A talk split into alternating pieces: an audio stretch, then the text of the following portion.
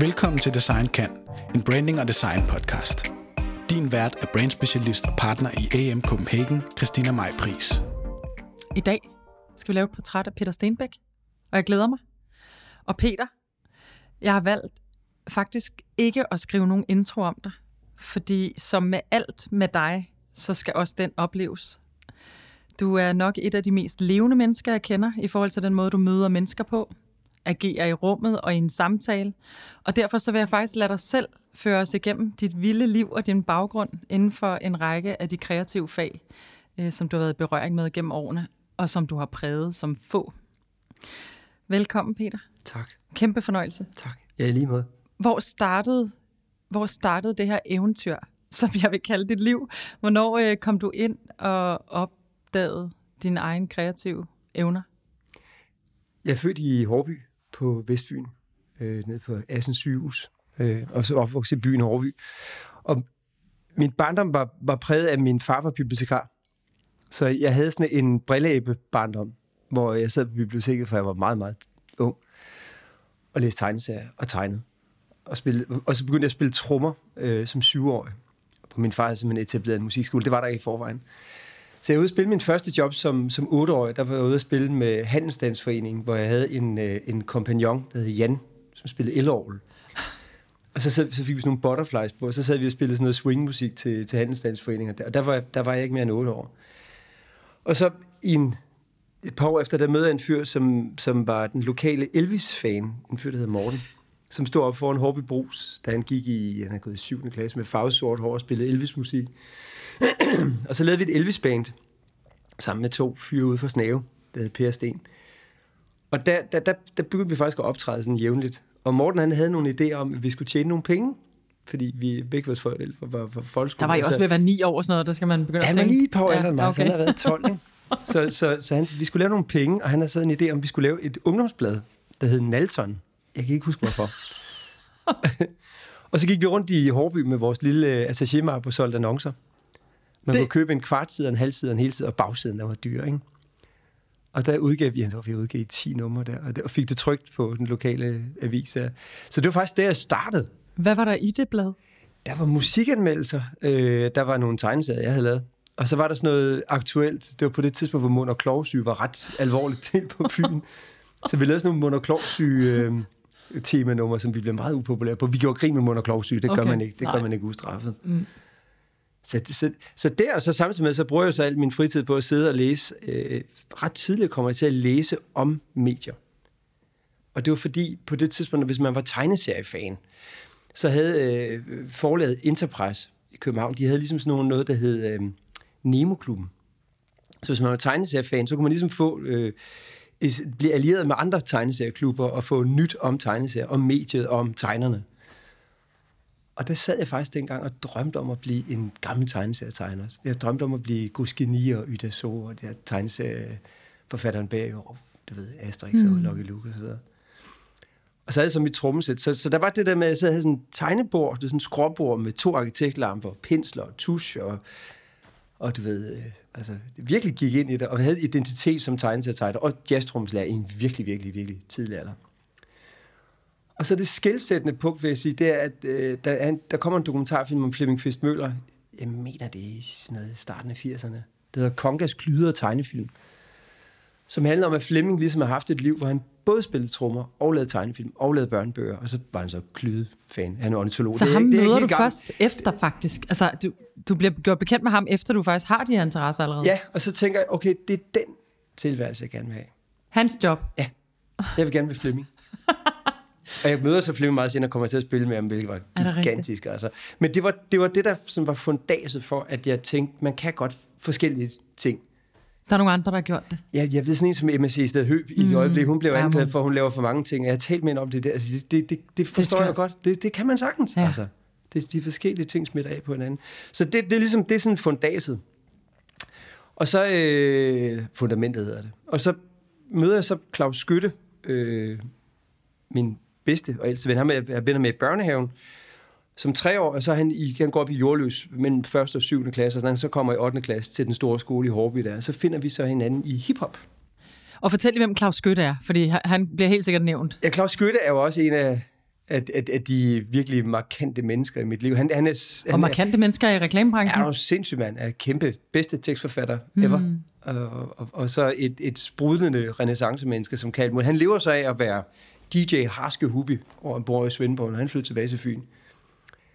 Øh, men der, der, der møder vi... Han er ret introvert som ung. Det kan man ikke forstå i dag. Og så har han skrevet en bog om deleøkonomi. han Synes har også skrevet, vigtigt. han har skrevet Ja, flere ja. bøger om det, om, om robotter og alt muligt. Ja. Ja. han er, han er, han er, Ham kan man lige tjekke ud. Han er det vildeste krydderi, mm. jeg kender. Og det skal doseres, som vi siger. Og der blev vi så fuldstændig bit af hiphop via tysk tv og, og laver øh, en, en, en lille gruppe, hvor vi tager rundt og laver kommersiel graffiti på Fyn. Og du ved, bliver betalt øh, til at lave fodboldbander eller gavle eller, og underviser folk i, på Fyn og i Sønderjylland i graffiti. Og laver et, et, et radioprogram for Danmarks Radio, da vi er sådan noget 15 år. Om hiphop. Vi indspiller, vi leger en trommemaskine i Odense og, og laver en, nogle rap-ting og sådan noget. Der. Og, og, og ligesom kommer ind i den der boble midt i Hårby og render rundt øh, i hiphop-tøj og laver graffiti. Og, Og hvad er forbindelsen for jazz? Jamen, jazz og hiphop, det er jo det samme. Ja, det, er bare, okay. det er bare 50 år imellem. Der sidder Jeppe, lydmand, og nikker. Ja, er det ikke Okay, rigtigt? Det er jo det samme. Okay. Og, og det, der, det, der, det, der sker i hiphop, øh, det er det der med, at man at kulturen i hiphop er jo enormt båret af, se mig, se mig, se mig, mm. se mig, se mig. Og det der med at få det der attention span på at lave nogle ting, det er det hiphop-kulturen i høj grad med til at præge os med. Klip tilbage til biblioteket, hvor jeg kvæg min far begyndte at læse markedsføring i en sindssyg ung alder. Det hed Orientering dengang, Dansk Reklamebranche, øh, ved brancheforeningsblad. Fordi jeg havde en idé om, at jeg gerne ville være Peter Vibro.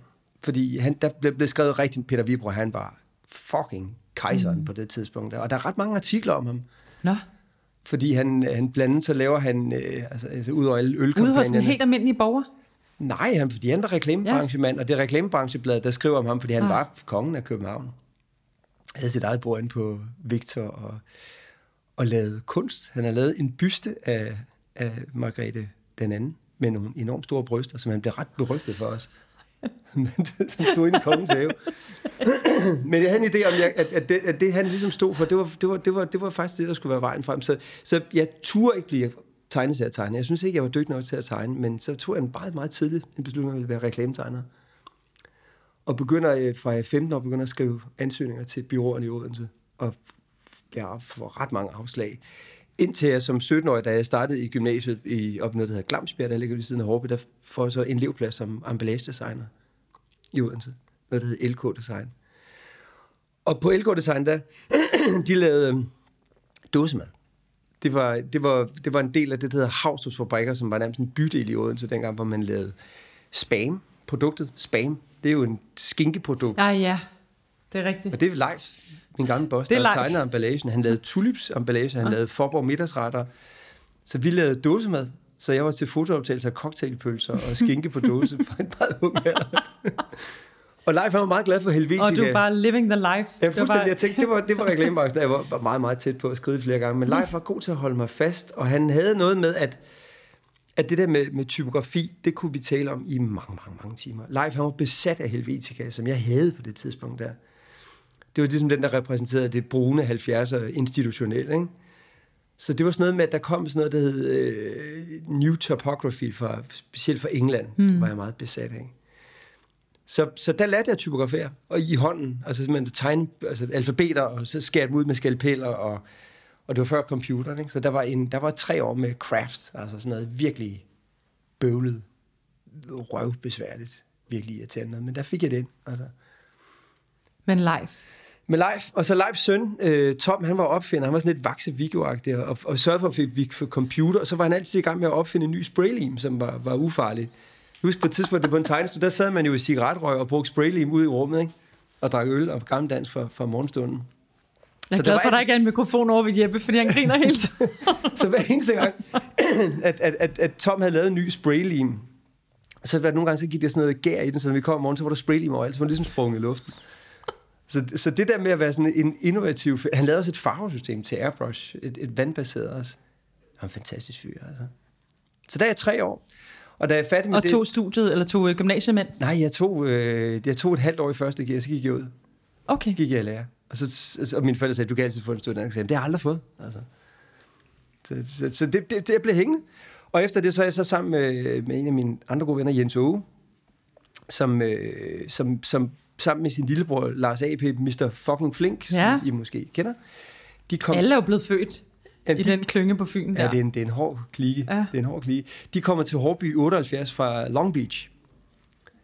Og, og kommer med, med sådan noget øh, Spielberg og, og hele den der mm. New Hollywood i lommen der, og de havde baseballhandsker. Og, og vi blev ret gode venner og, og legede sådan noget radiserne liv, når vi, når vi var sammen og spillede baseball og, og så amerikanske film og talte engelsk til hinanden og sådan noget der. Så vi tager til USA i tre måneder, Jens og og rejser tværs over USA. Og der kommer jeg på et, øh, et, et Macintosh har et university-ting nede i San Diego. Vi var nede og besøge, hvor der var sådan en, en kreativ direktør, jeg kan ikke huske, hvad han hed, som havde sådan en dværg som assistent med rigtig mange smykker på, sådan meget mytologisk. Og der sker noget med sådan det der med forståelsen af, at, at, at Apple kan noget med, med ting og sager. så det dedikerer jeg mig til, da jeg kom hjem, så køber jeg en computer.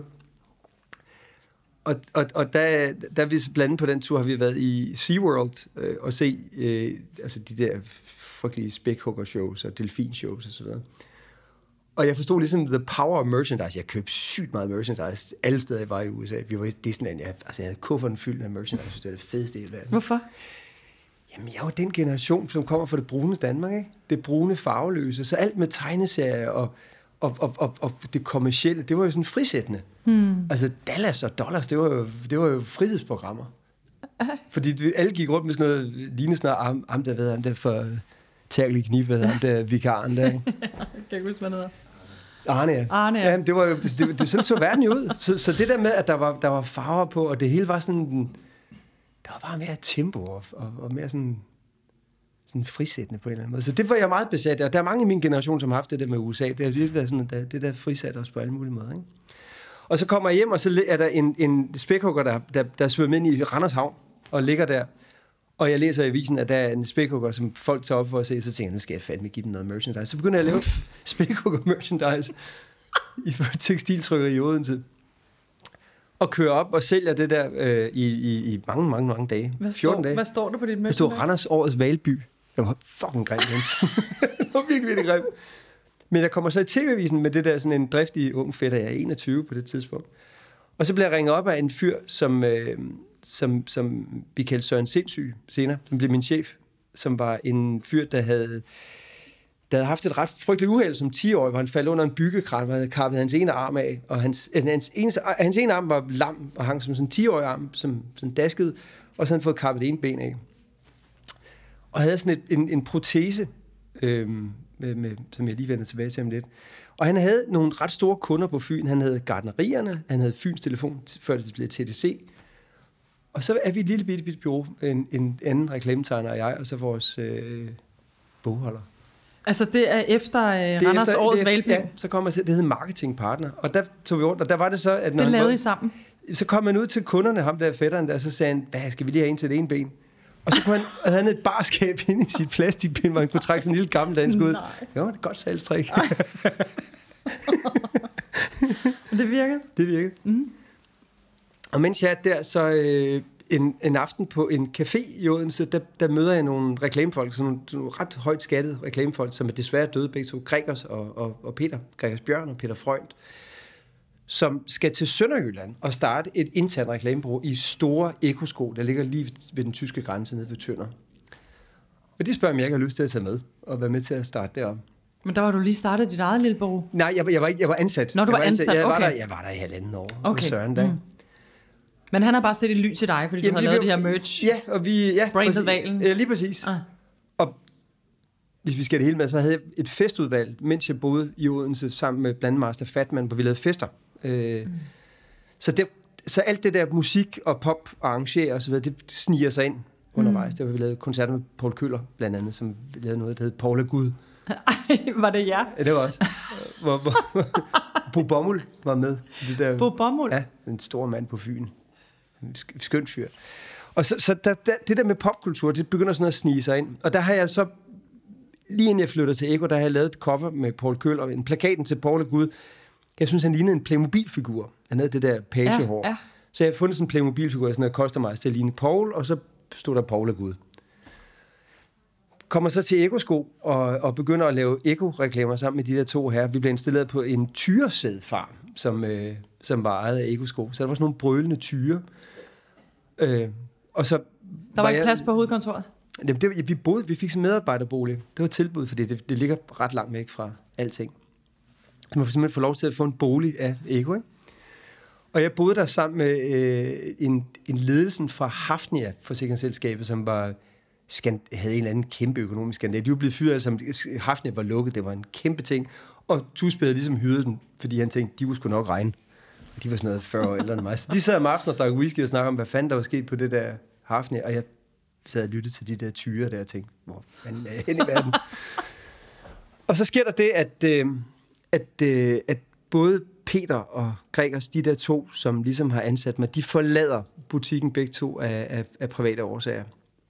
Og jeg sidder sammen med en, en chef, som vores chef, der hedder Finn Andersen, som, som fynsk fyr, der ligner Richard Gere, en meget smuk mand, som altid sådan sagde, der sker to ting, når jeg kommer ind i en virksomhed. Det er, bilerne bliver lidt hurtigere, og pigerne bliver lidt kønnere.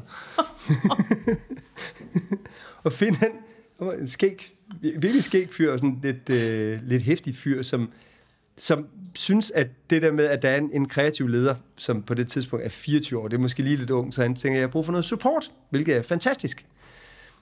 Så han siger, at nu skal jeg skaffe den bedste lærermester, du overhovedet kan finde i hele verden der. Og så får han fat i Pentagram i London. Ja. Og en af founding partners, der hedder John McConnell, bliver tilknyttet som min mentor, betalt af Eko. What? Ej, er Jo, det rigtigt? Det er rigtigt. Så jeg har to lange ophold hos John i London, hvor jeg bare lytter til ham, kigger på, jeg tænker, I kender Pentagram Ja, Design. ja, ja. Fantastisk. Og det var et kvantespring. Altså det var simpelthen det der med at forstå, hvad design kan flytte. Og, Ja. og John, han var, han var en lille mand, lille rund mand, der altid gik rundt med en sådan lang cerut i munden, og talte konstant. Og han havde været en af de bærende kræfter bag Swinging London. Det du kender fra Austin Powers. Alt det der Ja. Swinging London, hippie, Art Nouveau-agtigt, det var John McConnell. Så det var sådan, altså det var sådan en gigabatteri, der kom ind i mit liv. Og på det tidspunkt, der er så Claus Skytte, han er så hoppet, han, er så, han blev så student øh, og flyttede til København og fik job hos Courage, som var et udbryderbyrå af, hvad fanden hed de hedder? Det, det var Gorm Larsen-gruppen, de var i, som var ret stor partnerkreds, altså nogle semi-hippie-typer, men dygtige reklamefolk. Øh, Søren Pau, mm. Mette Allerup, Leif Kirchhoff, Søren Dolleris, legender. Ja. Og der sker det, at, at de har ansat Claus, som jo allerede dengang er lidt af et punk-mysterie for, for branchen, udfordrer konstant. Han overbesøger mig hos Ekosko og siger, du kan ikke bo her i det her tyrestal her med, selvom, og jamen, jeg bare argumenterer, jeg er jo i London hele tiden, så kom nu til København. Og for, så skaffer han mig et job øh, hos Courage. Jeg flytter ind hos Claus. Vi bor i en lille etværelseslejlighed på, på Jagtvej sammen, hvor brugsbad inde i, i, i soveværelset. Det, det var meget tæt. Og så blev vi partner. Øh, han som tekstforfatter, jeg som art director. Og så er der startet en fyr samtidig med os direkte fra handelsskolen, der hedder Sune Bang, som jo senere også blev en ret kendt herre. Og vi bliver ligesom teamet, os tre, til at, og til at lave ting. Og jeg får, ud over det, vi skal lave sammen, får jeg ansvaret for Knor. Så jeg laver Knor-reklamer i reklame, altså reklamefilm. Jeg nåede at lave et par reklamefilm hos Ego. Og i de reklamefilm, der var der sådan noget med, at, at det, det var sådan nogle tyske corporate regler, der skulle overholdes. Der, du kunne ikke få logoer nok i en, i en, i en knor, man ville blive sindssyg af de der ting. Men det var, det var pisse sjovt at lave, og det var, det var med ret store hold, og 35 mm. Så sådan noget virkelig crafty shit, ikke? Og i det i den periode, der møder jeg så øh, Martin Werner, som på det tidspunkt er en helt ny instruktør, der arbejder for kunde og mm. laver, laver livsstilsfilm, men, men er meget interesseret i, i filmcraft og pisse ambitiøs. Det gik jo også ret godt, mm. kan man sige. Og han har så lavet et projekt sammen med nogle venner, hvor de har været på Hawaii og surfer og set sådan nogle velcro-ramme, som surferne ligesom holdt deres uger fast med. Og, og, og det, det er det selv kaldt rem-rem, det er brand. Og danser så sammen med nogle, nogle, øh, nogle øh, designer, jeg kan sgu ikke huske, hvad de hed, ret kendte sådan nogle dansk designtyper, som har lavet nogle uger til de her ramme her. Og der laver jeg en brochure for, for, for Martin, noget point of sales og så videre, og så får jeg en pris for sådan noget fint design. Det er en god start. Men han skal så lancere en endnu dyrere urserie, og der er det så, vi bliver så kaldt sammen, Sune og Claus og jeg, at vi skal lave noget, der bare er smæk på. Og han har så brugt på sine gamle displays et Marcel Duchamp-citat, hvor der står, Why kill time when you can kill yourself? Og det er ligesom vores brief, det er den, vi skal visualisere. Og der var vi medlem af en filmklub, Jack Stevenson havde inde i huset, inde i, i Magstræde, hvor vi havde set en film, der hedder Harold and Maud, som handler om et ægteskab, eller et kæresteforhold mellem en ung fyr og en meget, meget gammel kvinde, der er på vej til at dø, og han er fuldstændig besat af død. Og han kan ikke få sin forældres attention, så han laver hele tiden sådan nogle fingerede selvmord for, for, for, for attention. Det er virkelig trist og meget varmt og alt muligt. Og vi tænker, Pilla, det er bare den samme fyr, gå selvmord på 12 måder, og så skriver Why Kill Time and Kill Yourself. Og de jo folk, så kan folk jo regne ud, at det er bare for sjov, fordi det er den samme person. Og så fik vi den også løst i det, at, at brosyren skulle leveres i en ligepose til, til folket. Det var for oh, og det var simpelthen sindssygt. Og så sker der så det... I gør det? Vi gør det, ja, ja. Og, og, og, og Martin Juhl laver nogle fantastiske Jeg kan faktisk godt huske den kampagne. Jeg kan godt huske billederne. Det, er jo det var flot. det var flot, men komplet uansvarligt og komplet idiotisk. Og der sker så det, at... Øh, det er jo billeder af folk, der har begået selvmord. Ja, det er den samme person. Ja. Ja, ja. Og det var det, ja. vi tænkte, det kunne folk så gennemskue, at det var bare for, for sjov. Ja. Det, det, kunne, det var frygteligt, altså. Og det er så Center for, for Selvmordsforskning i Odense, der siger, at den der, hvis den bliver sendt ud, så vil det afsted komme 500 selvmord. Mm. Og den bliver lukket af forbrugerombudsmanden, hvilket er Men det den får endnu mere reklame bagefter. Ja, så den bliver jo spredt ud. Hele verden, mm. hele verden. Og, og, og, og Sune, han får ligesom sin mediedebut, som han så blev utrolig glad for senere, kan man jo godt sige. Ikke Sune? Ved at skulle ind og, og, og tale om det her i TV-visen. Og være manden bag kampagnen. Og være manden bag kampagnen, og verden, som jeg kan huske, hvem er, siger til ham et minut før, at de tænder for kameraet, du skal lige vide, at min bror har begået selvmord. Og velkommen til Sulbank. Ja. Så der lærte vi, der fik vi eddermem at rappe over neglen i forhold til, hvad man kan og hvad man ikke kan. Og i de år der, ud over Knor og Ram Ram og så videre, så, det, så, så laver jeg nogle, nogle editorials sammen med en fotograf, der hedder Claus Thymann. Mm. Fantastisk fotograf. Og vi laver nogle editorials til det blad, der hedder uh, Chili-magasinet mm. hvor jeg lavede noget grafisk design, som er sådan nogle paudier på brains og sådan noget. Det var, var en stor ting i 90'erne. Det ser så... Øh, det Tyman præsenterer mig så for, for Universal Music, som hedder MCA på det tidspunkt, som lige har signet Aqua. Og så bliver jeg spurgt, om jeg vil lave et logo til det her nye band der. Og der har jeg bare gået og ventet på at skulle have et tegneserieprojekt, mm. hvor jeg kunne forene tegneserievidenskab med et eller andet projekt. Så derfor der bliver det, det, bliver, det, det, bliver, det føles som et kald, simpelthen. Og jeg har møde med Søren Rarsted, og vi laver sådan en basisplan, og nu skal vi simpelthen iscenesætte, som det er en cartoon, eller du ved. Hmm. Og så laver jeg et, et cover, og, og, og, og, og der skal så skydes en video til, til, til Barbie Girl som var et mega hemmeligt projekt på det tidspunkt, der, fordi de vidste godt, at de havde fat i den lange ende. De, de Hvordan var, vidste det? det Niklas Anker, som var deres A&R, han havde ret meget erfaring med pop fra Sverige, fra storebror Sverige. Der, så så han har også været god til at piske den til, du ved, altså, den er der, når den er der. Og projektet hed McDonald's Undercover. Nej, hvor sjovt. og det var så Master Fatman igen, der havde lavet en udstilling med Barbie-dukker i magasin, som Søren havde set. Øh, en juleudstilling, hvor de havde lavet sådan, noget, sådan noget, nogle skulpturer af Barbie-dukker. Og det var der, hvor Søren fik idéen til, til sangen der. Og jeg havde så lavet en musikvideo året før for Cotton Move sammen med Martin Werner, hvor vi fik Grammy for årets video. Så jeg tænker, den laver jeg da bare med Werner. Den gør jeg da igen. Mm. Gode gamle ven der. Og, og præsentere ham for, for sangen, og, og Martin, han tror simpelthen ikke på sangen. Og det, er det rigtigt? Jamen, det, jamen, det har vi grinet af mig. Driller, det gjort, driller ham med det nu? Ja, jamen, det, er, det, er, vi, det, det griner. Han tror ikke på den, og, det, og der er faktisk flere instruktører, som jeg ikke vil nævne nu, som, som jeg præsenterer det for, som siger, det, det, det, det er simpelthen for latterligt. og det, man har glemt, hvor, hvor, hvor, hvor, hvor, hvor stiv den var, altså hvor vild den var. Den var vild. Den var meget, meget vild, og det var første gang... Jeg kan der... huske, jeg så den. Altså, jeg kan simpelthen huske første gang, jeg så den. Det var vild, ikke? Jo, det var helt vildt. Ja. Det var jo en helt anden verden. Fuldstændig. Og der, og der har jeg så mødt øh, en fyr, der hedder Peter Pedersen, via et, øh, et skrækfilmmagasin, som, øh, som Peter, der hedder Inferno, hvor Peter han anmeldte skrækfilm sammen med alle mulige andre filmentusiaster. Og det var ligesom kærligheden til filmen, jeg mødtes med ham over, hvor vi så sagde, nu skal vi simpelthen lave noget, hvor vi refererer alt, hvad der er godt fra, fra cheesy B-movie fra 50'erne og 60'erne. Og det var sådan, vi stykkede det sammen.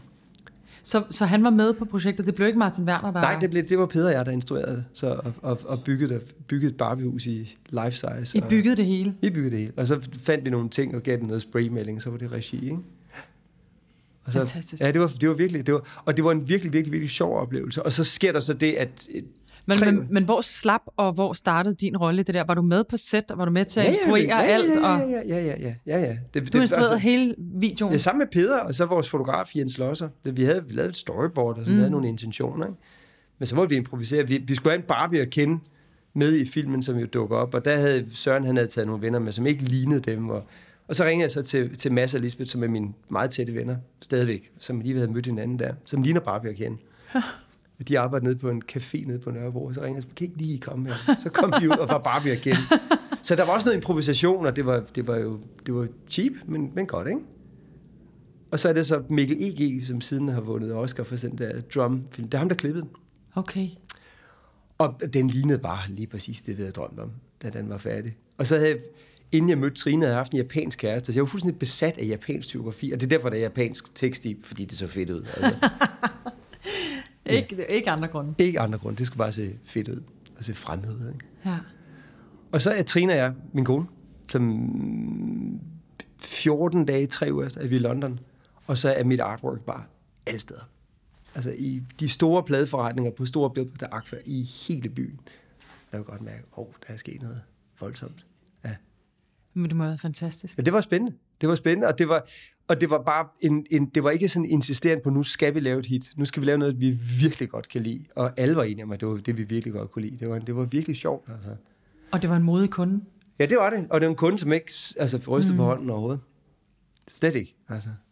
Så der var totalt backup. Og så sker der så det, at, at, at MCA, som er et meget lille pladselskab, bliver så solgt, eller købt af Universal brandet, som har været film indtil da. Men der køber de nogle forskellige, baseret på det, der hedder DreamWorks. Mm. Øh, de køber DreamWorks Music og Polygram senere, og bliver overnight verdens største pladselskab. Og det der med, at, der, altså, at, at du ved, artwork skal jo ligne en filmplakat Ja. til en eller anden cartoon, ikke?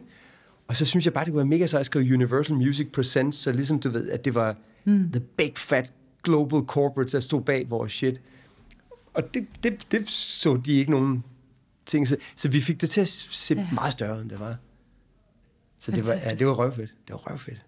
Det Og så er Og det så... bandt, jo også, det bandt jo også ting sammen, som du, altså ligesom du havde kigget på ham Flemming der i sin tid, ikke? Lige pludselig så i stedet for Ja, så at det. bare have tingene hver for sig, så Ja. fik du bundet det hele sammen med musikken og tegneserien. Jeg, jeg så øvede mig med, med Cotton Move mm. og, og Paul Køller og så videre. Men, men det, var, det var a dream come true, og så sker der også det, at, at, at bandet så turnerer, og så skal de hjem og skyde videoer en gang, men der laver vi så, laver vi så Dr. Jones og mig og mig og, og, og, og, og så videre og så videre i over to år. Og så bliver jeg så fastansat af Universal Music, fordi så skal der så laves en toer. Øh, den store, mm. nummer, svære nummer to plade. Og der, simpelthen- så dedikerer jeg ligesom et år til at lave popmusik. Så der laver jeg simpelthen altså, alt muligt 90'er pop, teknopop, Hampenberg og, og sådan noget. Laver video og artwork. Og hvordan er det, for du har både arbejdet med, med helt almindelige sådan, korporationer, siddet og arbejdet med at aktivere deres brand. Hvad er forskellen for det at sidde med et band?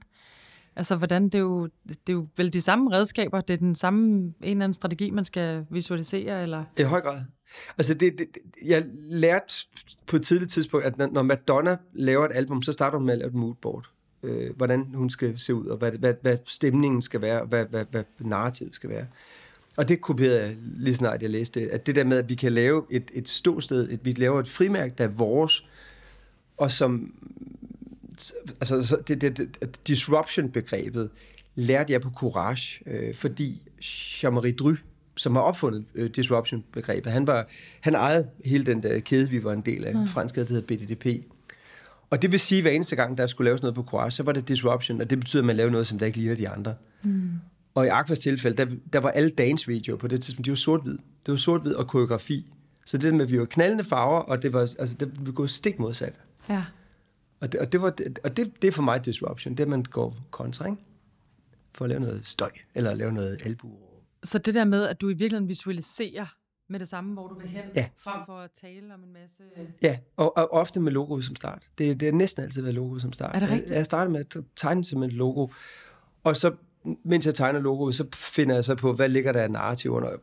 Altså en tegneserie tankegang, sådan Stan Lee-agtig her, der er en Spider-Man, eller en, en superheld, eller et, du ved, et eller andet, som, som kan repræsentere en, en zeitgeist, eller mm. de, de mennesker, som, som står bag musikken, eller deres intention med musikken.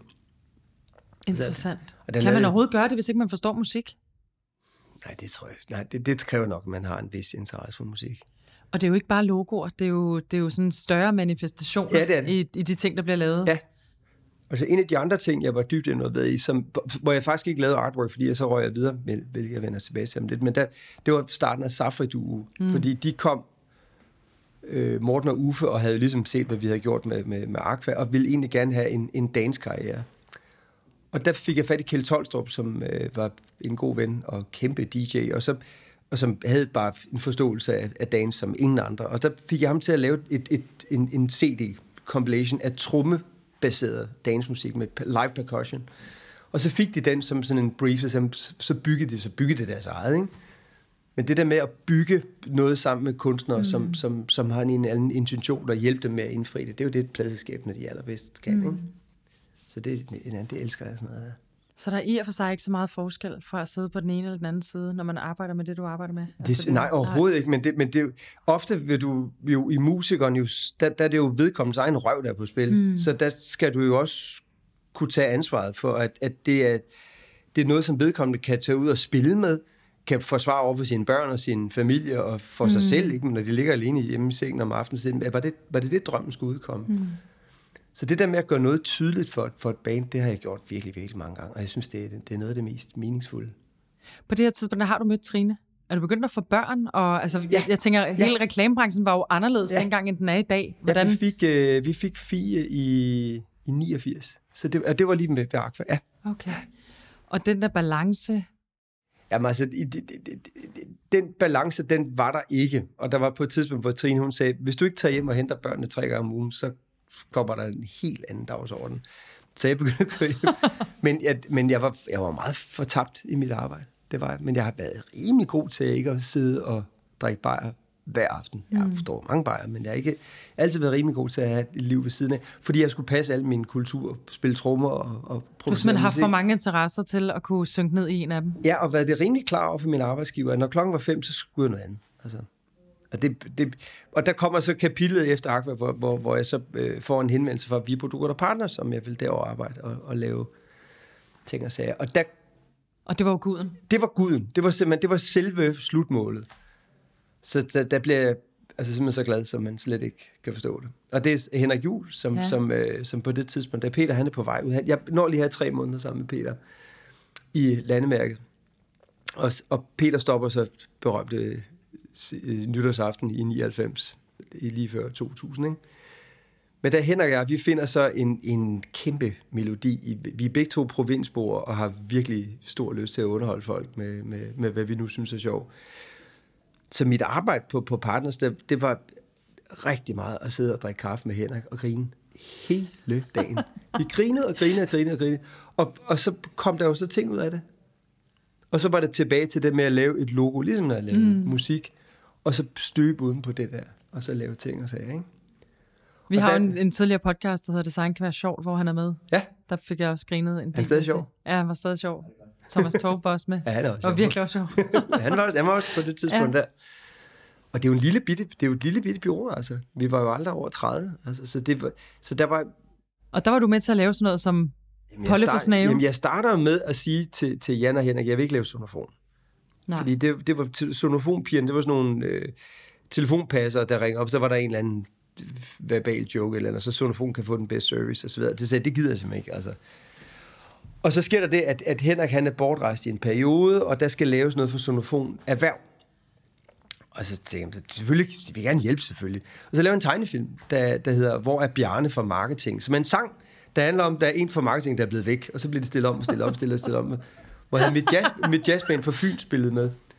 Og den film, den blev virkelig god. Altså, Peter Heinrich, der tegnede, den blev virkelig, virkelig fin og, og sjov og charmerende. Og på den måde lærer jeg sonofons ledelse at kende. Og så er der sådan en, en opstart af et nyt projekt, øh, som er sådan noget, der hed Sonofon Variants, hvor sådan noget med, at det havde sådan en gearskifte, jo mere du talte, jo billigere blev det. Og der får jeg så den tanke, at vi skal lave det som noget børnetv fra 70'erne, hvor, hvor, hvor man sidder sådan og laver indøver pædagogik, det der, jeg, jeg havde dengang der. Mm. Og så er det min kone, Trine, der spiller pædagog i smækbukser sammen med to dukker, og hun sidder og spiller guitar, og så skriver vi nogle sange om, at variant, det er simpelthen sandt. og du, det skifter fordi, og derfor vi synger den her melodi, et eller andet. og det bliver så årets hadereklame. Øh, den kører fuldstændig massivt på tv, og men skaffer altså, sindssygt mange kunder til Sonofon. Så hele det der indtræk af kunder, det går sindssygt godt. Deres image, det falder altså med kilometer ned. Og hvad med Trine? Trine, hun synes, det, hun synes bare, det er hyggeligt. Og hun bliver genkendt, men på en god måde heldigvis. Det var meget, det var meget lødet på en fin måde. Og, så, så, og, og inden, da, da, altså, inden da, der laver jeg alle mulige kampagner øh, på eller, Toppy Golds, hvor ja. du spillede med jo. Ja. Det fandt vi ud af. Det fandt vi ud af. Jeg er hende, der sidder rundt om bålet. Ja, når der bliver sunget sunget. uh, Girls with Golden Hair and, and the, the weather, weather is fair. så er det mig, der klapper, ja. og var i alle biografer. Og det var ikke helt meningen. Det var faktisk bare en, der hævde mig med for at få nogle gratis Det var super. jeg, jeg kan ikke helt huske det, men det var, det var Martin Werner, der instruerede den, hvor, hvor, hvor, hvor ideen var at lave Guldtuborg som en karakter, som ja. en musikalsk karakter. Mr. Toppy Gold. Mr. Toppy Gold. Som kommer ridende. Ja, ridende. Så kommer ridende. Først ja. kommer han i limousine, og så er det ude på hesten, og så, ja. så synger han øh, glædesangen til Danmark. Og det, der er det vilde ved den historie, det var, at vi havde en casting øh, i Nashville af, hvem der skulle spille Toppy Gold. Og ham, der spiller, Ed Bruce, øh, ham, der spiller Toppy Gold, det er en, en sanger, der hedder Ed Bruce, Nå. som viser at være en kæmpe motherfucker. Ja. Han har skrevet sangen Mama Don't Let Your Babies Grow Up To Be Cowboys, som er en Grammy-vinder-sang. Will Nelson har ja. indsunget den. Og, og det var okay. den, han levede af. Han er en kæmpe chef, altså. Og så, han og var vi virkelig charmerende. Han var også sindssygt charmerende. og så havde han den der bar, han havde den der sindssygt dybe stemme. Ja. Klip tilbage, fordi Jens Åge, min gamle ven, jeg var i USA, men han, har, han kan virkelig pitche lavt. Og, og når han skulle være rigtig sjov, så sang han sådan nogle cowboy med sådan super dyb pitch. Og det var derfor, at det, vi skulle bare finde en med dyb pitch. Så Ed Bruce fik den, fordi han kunne synge virkelig dybt. Have you ever been to? Ja, det var ret vildt. Ja, virkelig vildt. Og der skriver vi så øh, en, en, en, en helt samling af sange. Peter Bach, øh, som var tekstforfatter på Partners, og Kevin McKenzie, en engelsk tekstforfatter. Og så fandt jeg noget maskemusik, sådan noget billig maskemusik, og så spillede vi ordentligt og lavede nye country-sange. Så lavede vi en serie, som var virkelig sjov. Altså. Det, var, det, var, det, var, det var et frisættende projekt. Og solgte nogle øl og sådan noget der. og så sker der så det, at, at på grund af det der ringe image, øh, øh min dukkefilm har lavet, eller vores dukkefilm har lavet, så skal der laves en image-kampagne, som ligesom skal sige, at sonofon binder hele landet sammen, og vores planer kommer med en brief, der siger, at det skal foregå langt ude på landet. Fordi der er mere udstrakt brug af mobiltelefon på grund af de der afstande, så har det en anden relevans, i stedet for at man render rundt i København med sådan en kæmpe telefon nede på Victor. Så det vidste vi, at det skulle foregå på landet. Og så havde jeg to år før sammen med Claus Skytte været på Filminstituttet med en film om vores barndom på Fyn, øh, der hed Torvald, som handler om en fyr, der kørte på knaller med mælkekasse med langt fedtet år, som, øh, som boede i jordløs på en minkfarm. Den havde jeg også lavet. Den havde vi skrevet og været på Filminstituttet med, at ville, at ville, men de ville ikke have dialektfilm, sagde de. Dialekt, dialektfilmen er død, sagde de. så jeg brændte ind med det projekt, og der, der sad vi så øh, på Partners og skulle i gang med at, at lave det her projekt, og der havde jeg så den der iscenesættelse af min barndomsby med i Ascendanten. Mm.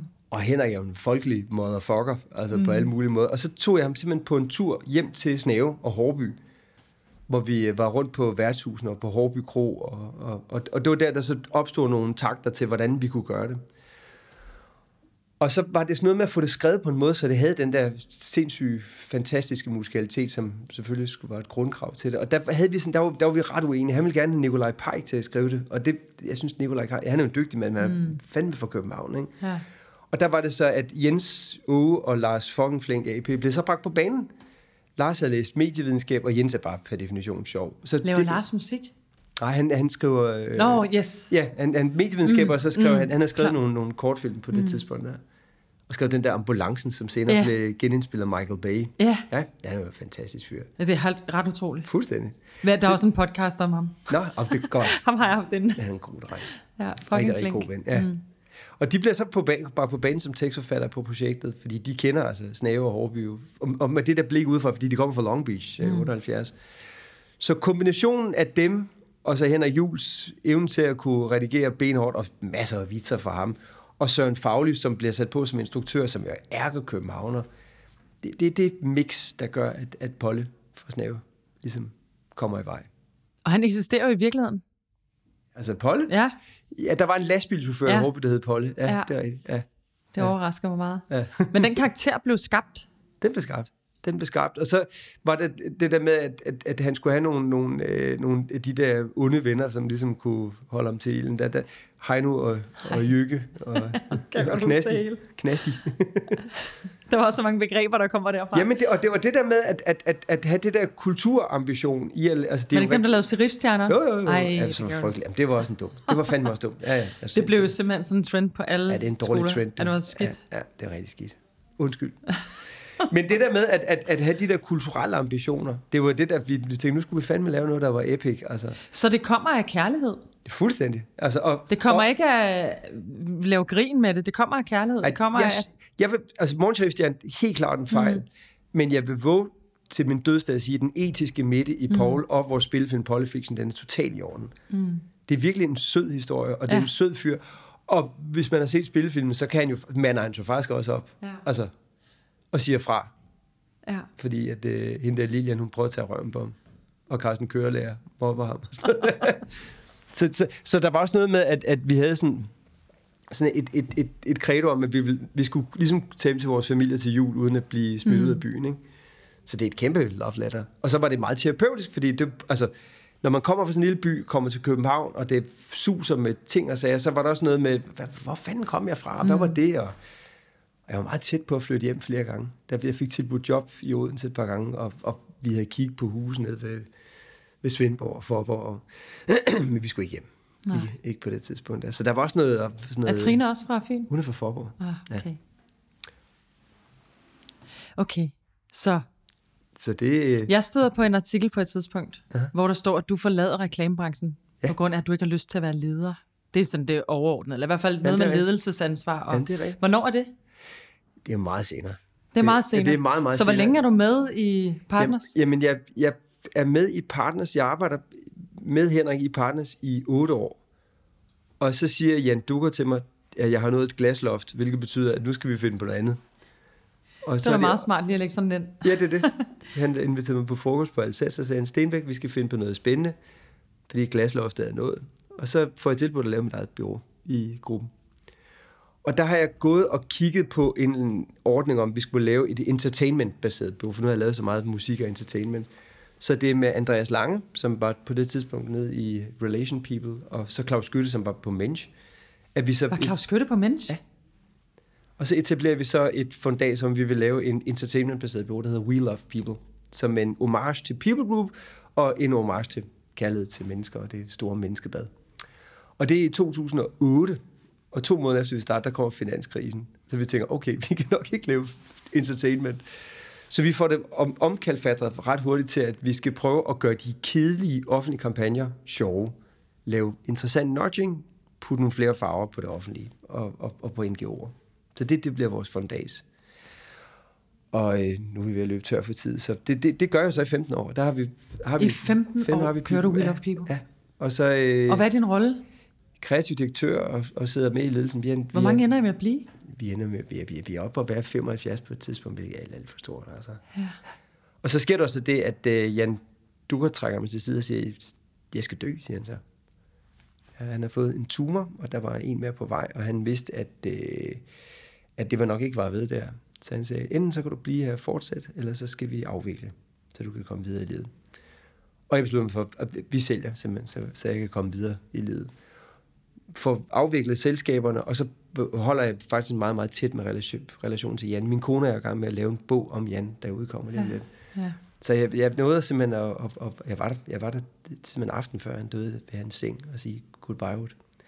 Og det, og det, det hele den der frihed, der ligger i, i, i, i, det der med at arbejde med de mennesker, og i People Group, vi laver 24-7, og vi laver jo altså en milliard eksperimenter, hvor der bare er kæmpe store sko. Det er jo svært at skulle leve op til. Så Hvorfor, hvorfor valgte du det? Hvorfor valgte du at afvikle? Hvor, hvor, hvor kunne han se det fra, at nu havde du været der 15 år, så nu mente han... Jamen, jeg havde en eller anden tanke om, at øh, hvis, hvis jeg skulle videre, så skulle det være nu, fordi på det tidspunkt begynder hele øh, ideen om at købe, sælge marketing og ændre sig helt vildt meget. Hvad år er vi her? Jamen, vi er jo så, det er fire år siden. Ja. Det er jo der, hvor for alvor det der med, at, at du ved, det, tran- det transition til influencer er, mm. er, er langt mere interessant dramaturgisk for, for, for reklamekøbere og, og design blev prioriteret på en anden måde. Og der, der sker rigtig mange mm. ting kvad den digitale revolution. Og jeg vil gerne spille musik og lave film, så jeg tænker, nah, det er måske ikke lige det, jeg skal her. Og så har jeg faktisk et job i to år som kreativ direktør i Egmonts regi, hvor vi ja. laver et bureau, og der er noget tid, og så får jeg tilbudt et andet job, hvor jeg kommer til Heartbeats i meget kort tid. Men du bliver direktør for Heartbeats? Ja, det er for et reklameafdeling af det, ikke? Men, men der på det tidspunkt, der har, jeg, der, der, der, der, der, der, der har jeg det virkelig stramt med at skulle arbejde på reklamebureau, fordi der er så mange projekter, som, som håber sig op i mig. At, øh, altså fra verden udenfor? Ja, og så det der med, at jeg laver mindre og mindre det, jeg virkelig synes er sjovt. Altså det er jo, når du er ansat i de der store mediehus, så er du ansat til at skaffe indkomst. Mm. Så du skal simpelthen ud og jagte penge. Og det forstår jeg godt, det, skal de, det er et rimeligt krav, og der er sikkert også nogen, der synes, det er sjovt. Men øh, som jeg så finder ud af, det, jeg stod ind i det, der hedder The Peter Principle. Og Peter Principle betyder, at man simpelthen går i, fra kompetent og stiger så meget i, i graden, til man bliver inkompetent. Mm. Fordi jeg er ikke leder. Altså, jeg er ikke økonomisk leder. Jeg, altså, det, det er jeg virkelig ikke. Men kvæg min forfængelighed og tiden, og jeg skal også videre og prøve noget større og så videre, så får jeg lullet mig ind i, at jeg skal være direktør og leder, sådan, hvilket er en kæmpe fejl. Altså. Og det opdager jeg så heldigvis, inden det er for sent. Og tænker, Hvordan opdager du det? Jamen, det opdager jeg ved, at, at, at jeg har et, et, et, et coachingforløb med, med Erik Algren, øh, som, som, som er en fantastisk fyr, der, der laver en virkelig, virkelig simpel kortlægning af, hvad er det, du virkelig tænder på? Hvorfor er det virkelig, du tænder på det? Hvad er det for nogle mennesker, der kan være, for du tænder på tingene? Og det er der, hvor jeg finder, at jeg er simpelthen fuldstændig misplaceret. Altså. Og så laver jeg en, en, en clean slate. Det er der, hvor du har set den der artikel, jeg siger. Så nu vil jeg simpelthen mm. lave de projekter, som, som, så jeg kan dø tom. Die empty, som det hedder. Ikke? kommer jo aldrig til at ske, Peter. Nej, det kan godt være. Men, altså, men det, jeg laver kun videnskabelige projekter. Jeg laver filmprojekter. Og, altså, jeg laver en, en spillefilm med Claus Skytte. Harske Hubi spillefilm, den er vi meget, meget tæt på at kunne aflevere til Film Fyn til første runde her. Og så og laver en, en musical? Så laver en musical sammen med Lars Bastholm og Frederik To, som, øh, hvor der mangler fire sange. Vi har fået en amerikansk øh, salgskontor på nu til at rejse penge i USA, og vi er de første test af, af karaktererne er på plads. Og så er der et projekt, som, som er et, et, et, et øh, jeg, er også, jeg er blevet meget klimawoke. Jeg vil gerne gøre noget for verden, som øh, efter alt det lort, jeg har lavet i mit liv. Så jeg er i gang med at lave et projekt sammen med Paul Reimann, min musikalske partner, som handler om en øh, robot, der kan tale med planter og blomster. Det er ikke en del af dine NFT'er? Nej, det har jeg, det, jeg skal ikke lave NFT'er, det er noget værre humbug. Det var du også i gang med? Ja, det prøvede jeg også. En masse robotter, det hed, hvad hedder de, emotional? Nej, hvad det er vulnerable de? robots, men alt er robotter. For, ja. altså, når det hvad sker der med det? Prøv lige at fortælle mig hurtigt, hvad sker der med dig og robotter? For det er jo virkelig sådan en, hvis man... Men det, det, er, min, det er den der kærlighed til Disney. Altså det, det, det, jeg, jeg, der skete et eller andet voldsomt på den der rejse til, til USA der, som 21-årig. Og der oplever jeg så det der hvis du, har du været på Forbidden Planet i New York? Nej. Kæmpe tegneseriebutik. Det, hvis du ser Faro Cigar og sådan noget, så skalerer du det op i sådan en gigastørrelse, man kommer ind, hvor der står robotter og tegneserier videre. Det er der, jeg føler mig allermest hjemme sådan nogle steder. Der. Jeg lever i en boble, basically. Så, så der var det så i det der... Altså, hvad, hvad, hvad, altså jeg, jeg fik en kunstven, Balder Olrik, til ligesom at, at guide mig til, hvad fanden er det, hvad, hvad er det, hvornår er man kunstner? Og han sagde, altså blandt andet... At, Men lige så øh, snart vi andre siger, du er det. Jamen det, det, det, jamen, men også det der med, at, at hvis, hvis du, du skal finde motiv, som du bare har lyst til at gøre igen og igen mm. og igen og igen, og igen i overvis, og så blive ved med at synes, det er interessant. Og der har jeg noget med venlige robotter, noget med venlige maskiner, som, hvor, man, hvor der er noget nærvær i illustrationen for mig. Altså, og så er jeg jo besat af Jules Verne, den franske science fiction forfatter fra 1800-tallet. Så det, det er alle de der ting, jeg råder sammen i det, ikke?